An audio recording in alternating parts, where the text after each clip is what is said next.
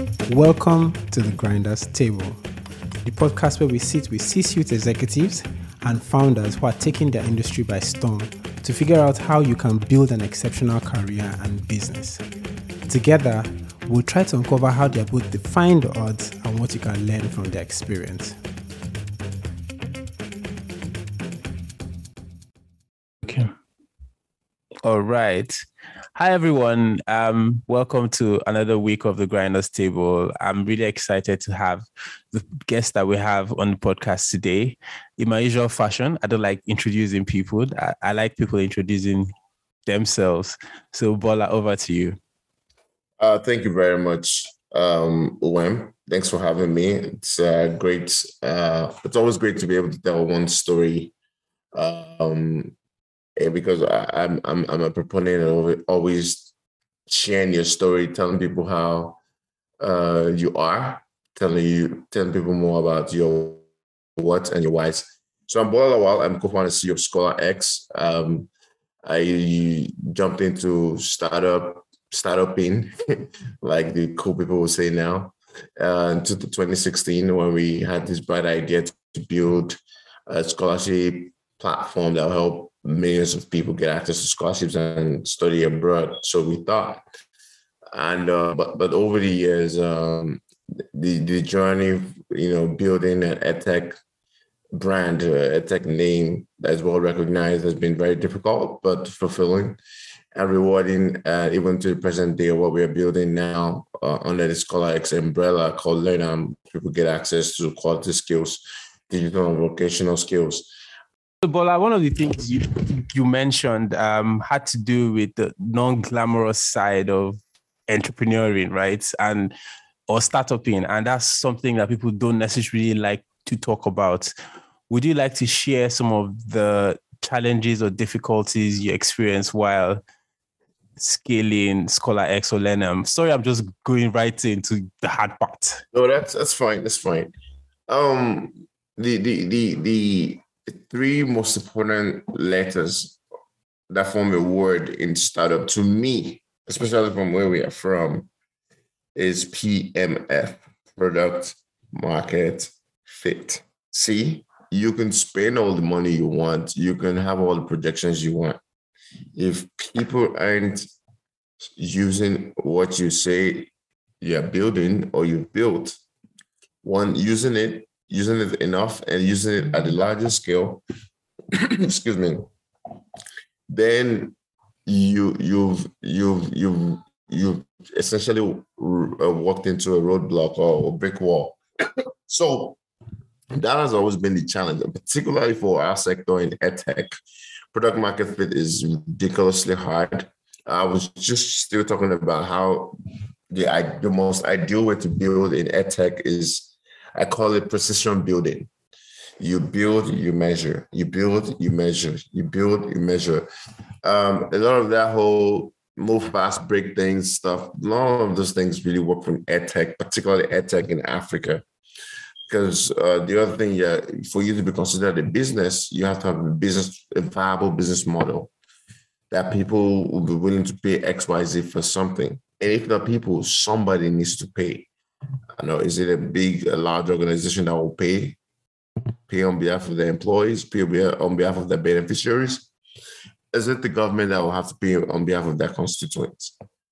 Or are there other models that you can introduce? So product market fit, particularly your models for having for, for generating revenue, uh, those things are extremely difficult uh, to, to, sort out, and and that's why you see a lot of um, education and health uh, products or, or solutions or interventions attract a lot of grant funding.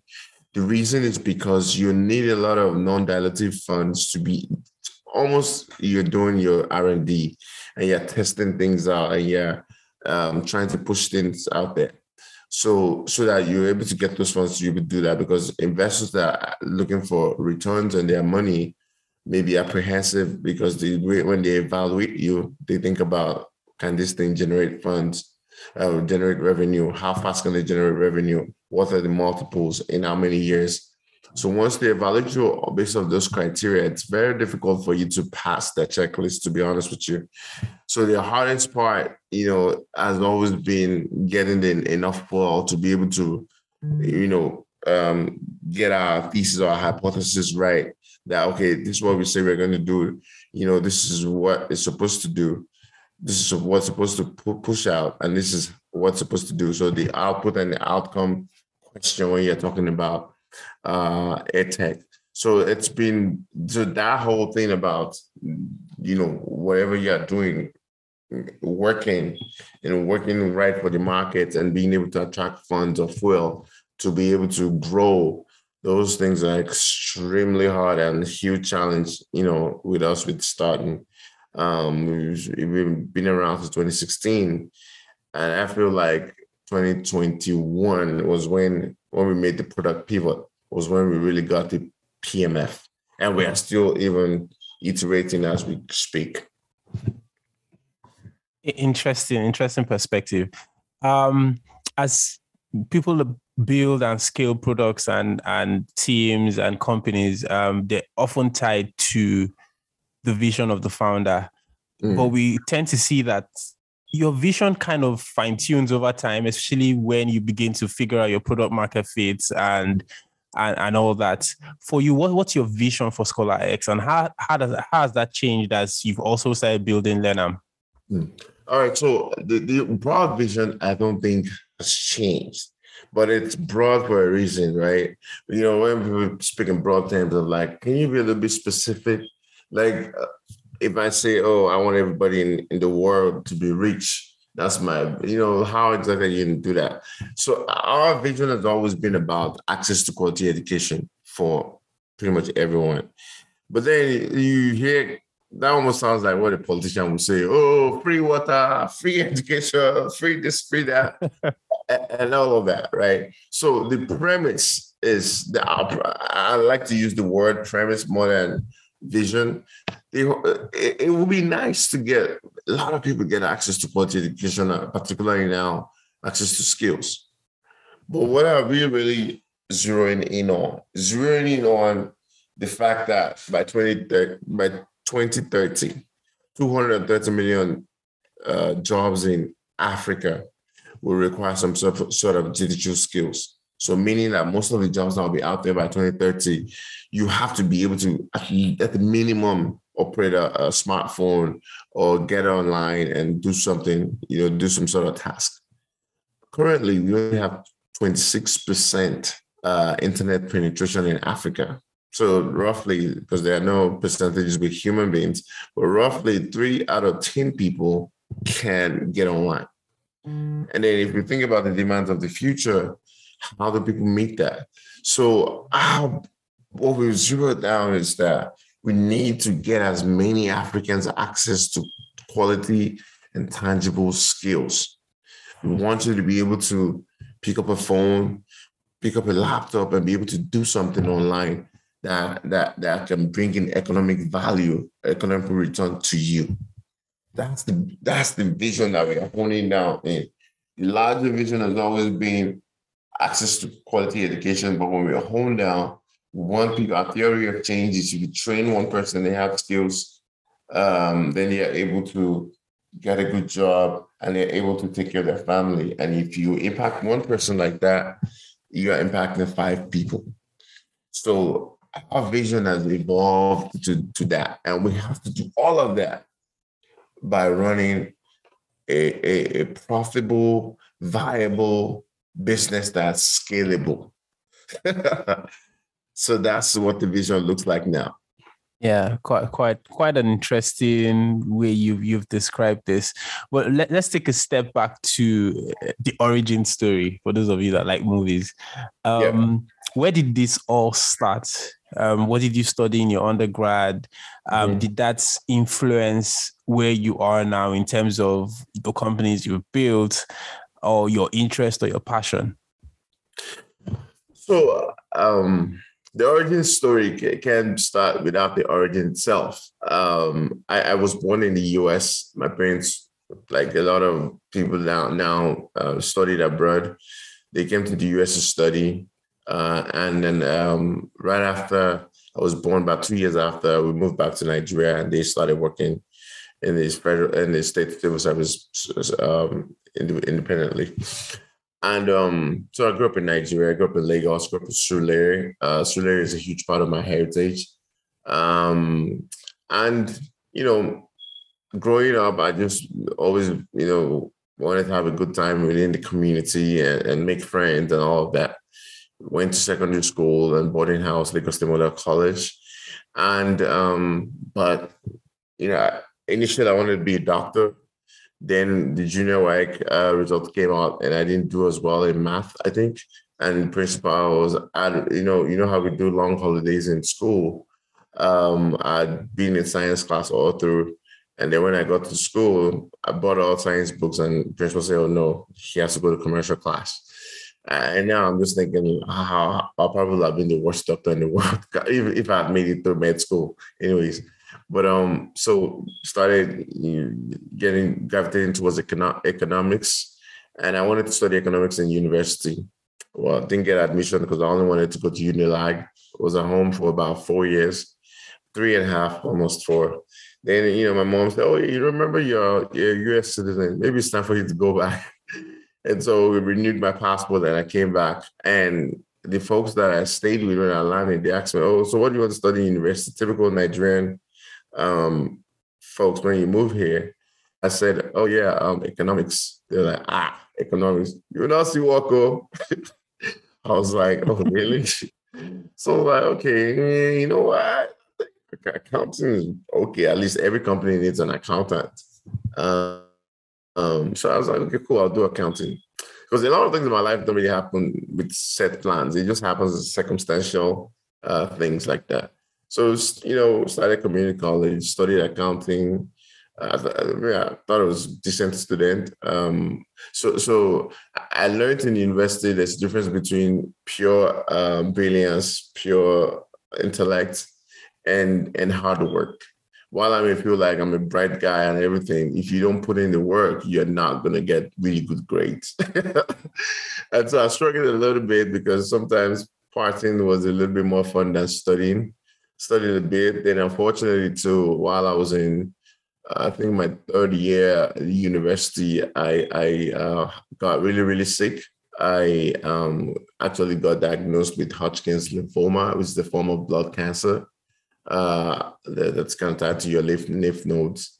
Unfortunate thing, pretty much got me out of school for about a year. Um, but but you know, you know, people say things like character building. It was my character building uh, moment in life.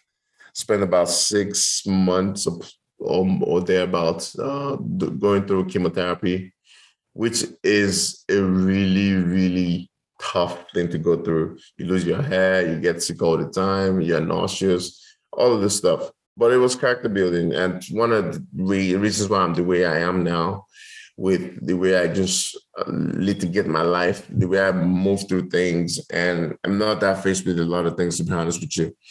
And so um, that's kind of, you know, my university origin story, so to speak. You know, um, my final year, I ran for president for the most influential um, honor society or accounting organization on campus in the business school miraculously, I won the election out of about 120 people in the student body. Only about six, seven of us were even black. and hey, I, I, that was my Obama moment. So I was a president. I, I learned quite a lot of things because around that time it was the economic meltdown 2009-ish 8 9-ish and economic meltdown bank you know bailout and all this stuff and um, we had a budget of twenty thousand dollars, and one way or the other, we were able to raise the funds from corporate uh, sponsors, like we like we're supposed to do. But it was harder because of this this circumstance, but we were able to pull through. And through that work, uh, an oil company reached out to a faculty advisor, and he singled me out like, "Hey, you need to talk to this boy. He he likes oil and gas. He's from Nigeria. Um, he'll be a good person to hire." And lo and behold, I was on the plane to the interview and I got hired.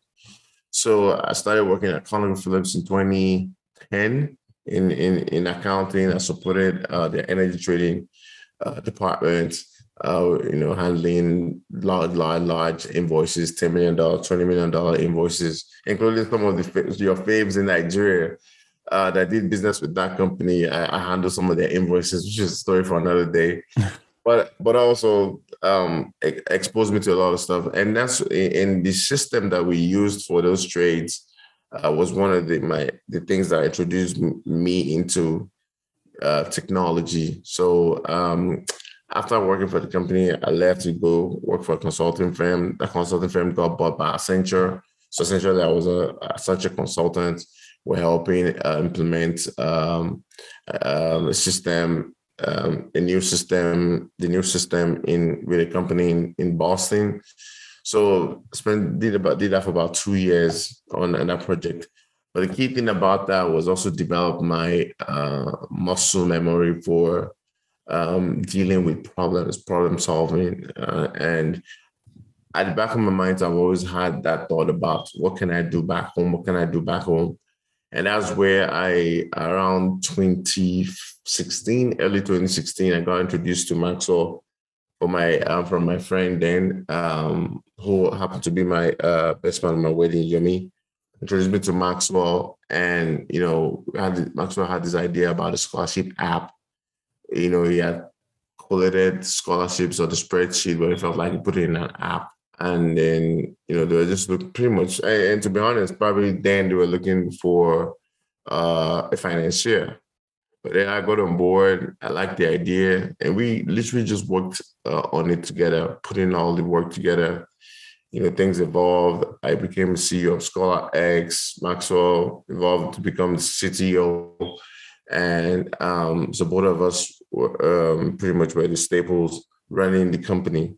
And then later on, we had Damilola uh, as as a what started as a as an analyst, and she did very very well. Um, and we, we also needed to balance the team out. So she essentially now, uh, after like a year and a half, rose to become uh, the COO. Important thing about that is how things have evolved uh, through through the years, with even how the company had come together and everything, and just how we we are just battle tested and we just strive and fight and fight and fight and fight. Um, rejection or telling us no doesn't really work for us because you're going to see us again tomorrow. Uh, one way or the other, we're just going to keep fighting. So interesting journey, I think, if I do say so myself. Uh, and I've learned a lot. In in in this one thing I cherish, I cherish the the process and the journey of learning. Yeah, yeah, actually, very interesting story. I'm going to pick on some of the things you said. Um, the first one you talked about was that character character defining moments and for everyone um, I will say most people or some people they go through that moment. Mine was in 2021 where i literally was sick the whole year and oh my god it, it, it gave me a new perspective on life right? Um, but for you your character defining moment, what would you say were the key things that you picked out of that that that have influenced your growth that life could end with just a flip of, of, of a switch. Um, I, I I was healthy, I, I thought, and I was well. One day, and the next day, I was hospitalized for two weeks with all sort of tests being ran and to to essentially doing a surgery to get out a mass out of my neck, and then what they call it biopsy, and then they say, "Oh, hey, you have cancer." Um, so, so the one thing is is the certainty of things um, and not taking moment for granted, but also understanding that you have to live in the moment because it can just go away. So even with the way we build or the way we attack problems, it's like you have this moment, seize it, take it, don't let it go, capitalize on it because you just never know what's going to happen next and that's really what that has um, instilled in me and helped me build. Uh, that I feel like you know sometimes people don't know what makes me think or understand why I'm, I'm the way I am, but uh, that character defining moment of literally just almost going away just from you know off flip of a switch. uh, to really changed the way I operate, I operate, and really changed how I've been moving uh, since then. Very, very, very true. And and and you talked about how um, somebody came in as an analyst and then became the COO. Now, mm-hmm. I, I've I've had to advise founders and work with people where they, they struggled with either bringing a talent from outside or actually elevating a talent from in inwards, right? Mm-hmm. Um, do you have insights on that?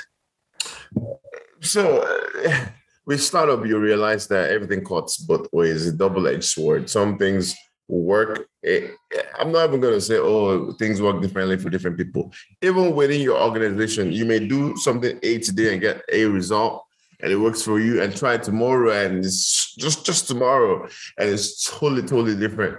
But um, we had gotten to a, a, a an inflection point because you know we've tried hiring some senior people, it just didn't work. The vision, all of that. Then we just said, okay, you know what? Let's just get someone that can help us with our operations and let's just see how how far we can push that, and maybe we'll bring in a more senior person late, later.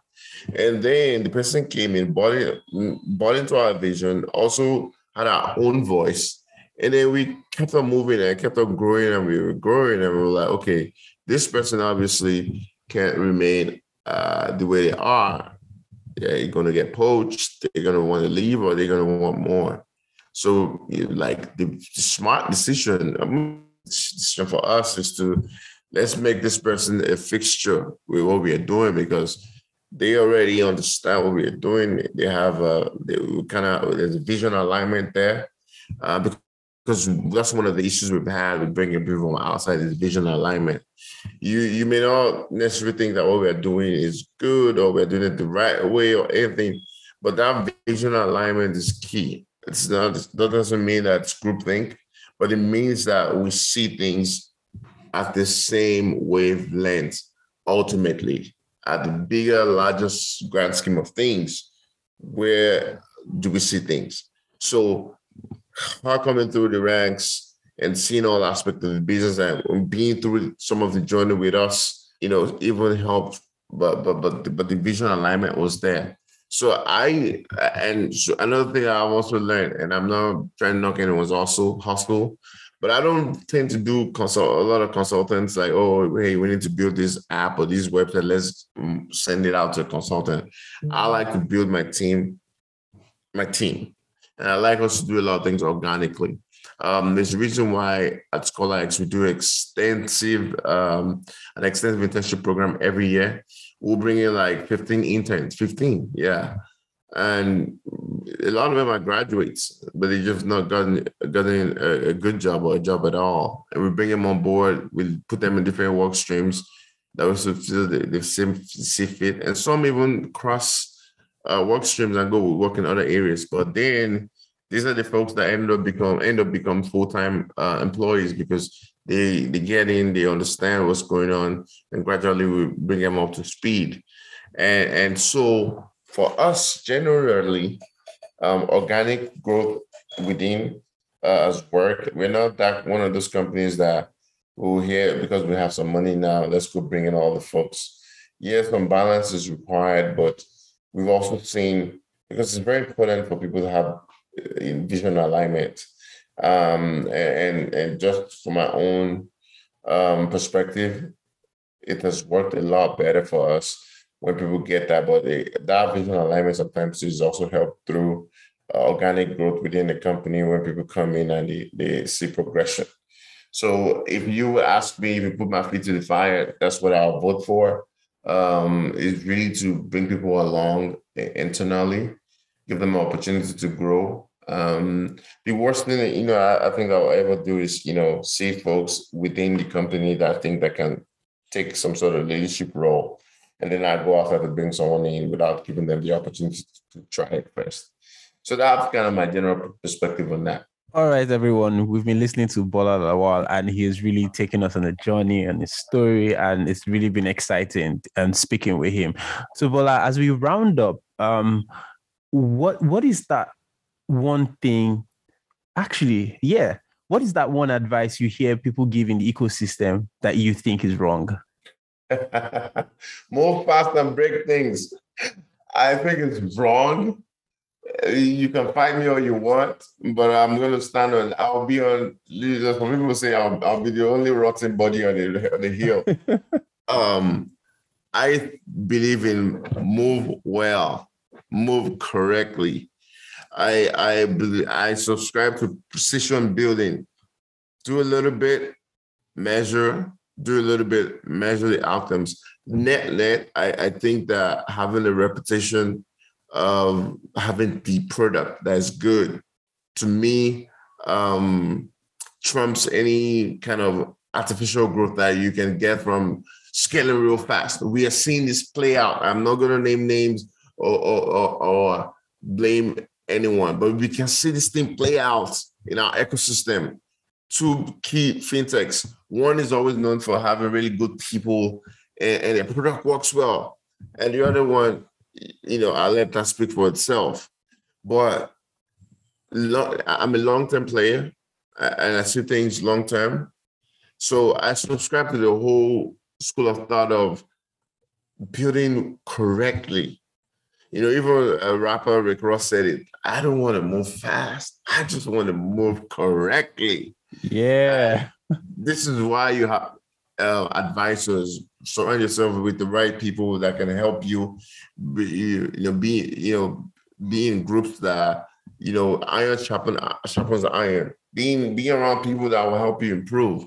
Um, I just don't want to build for building sake and say, oh yeah, we have 10,000, 20, uh, 100,000 users on our learning app, and there's uh, how many people use it weekly. And like, oh yeah, it's only about 100 people, or how many people are paying.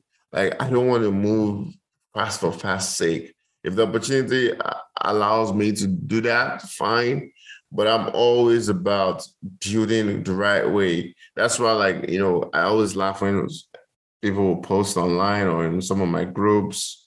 Well, I only have one real group, Premier Business Network. Shout out to Premier Business Network. And when people write there and say, Oh, um, I, I need an, an app developer. I want to build that app. I'm like, no, you build a team. Don't go hire someone because the amount of money you think you may be saving now, it's literally like you're throwing money in the toilet and you and you flushed it down the drain. Um, so I believe in putting systems and structures in place so you can do things the right way and correctly. Um, we, we received a grant for building LearnAm. And one of the most important things I think happened was not just the grant, it was the due diligence process and how we were uh, mandated to have certain processes in place. Those things has really, really helped us really shape the way um, the company is because you know I'm sure you know this, but the growth stage is probably the hardest for companies navigating that whole startup early startup phase to now growing into a real company. See that process is very hard for a lot of people and um and so and so um it, to me i'm all about the school of thought of getting things right it's almost kind of like agile development in a way but do stuff um do stuff the right way do stuff in peace measure continue honing on things that work really well. So yeah that that, that that's it for me. Great stuff Thank you, Bola, for spending these few minutes sharing your journey. I'm really, really excited that we got to speak to you today. Thank you so much. I really, I really appreciate the opportunity to share a little bit of my story. Because if you allow me, we'll be here for, for like three hours. oh, sure, sure, sure. I, I, I figured, which is why we'll we'll talk another time. We'll get to chat another Thank time. You so much. yeah, Thank have a great day. So that's all on today's episode of The Grinders Table, and thank you for listening. If you enjoyed this episode and you'd like to support the podcast, please share it with others, post about it on social media, or leave a rating and review. To catch all the latest from me, you can follow me on Instagram and Twitter at Monsieur OM. That's at Monsieur for Midtime French OM. Thanks again, and I'll see you next time.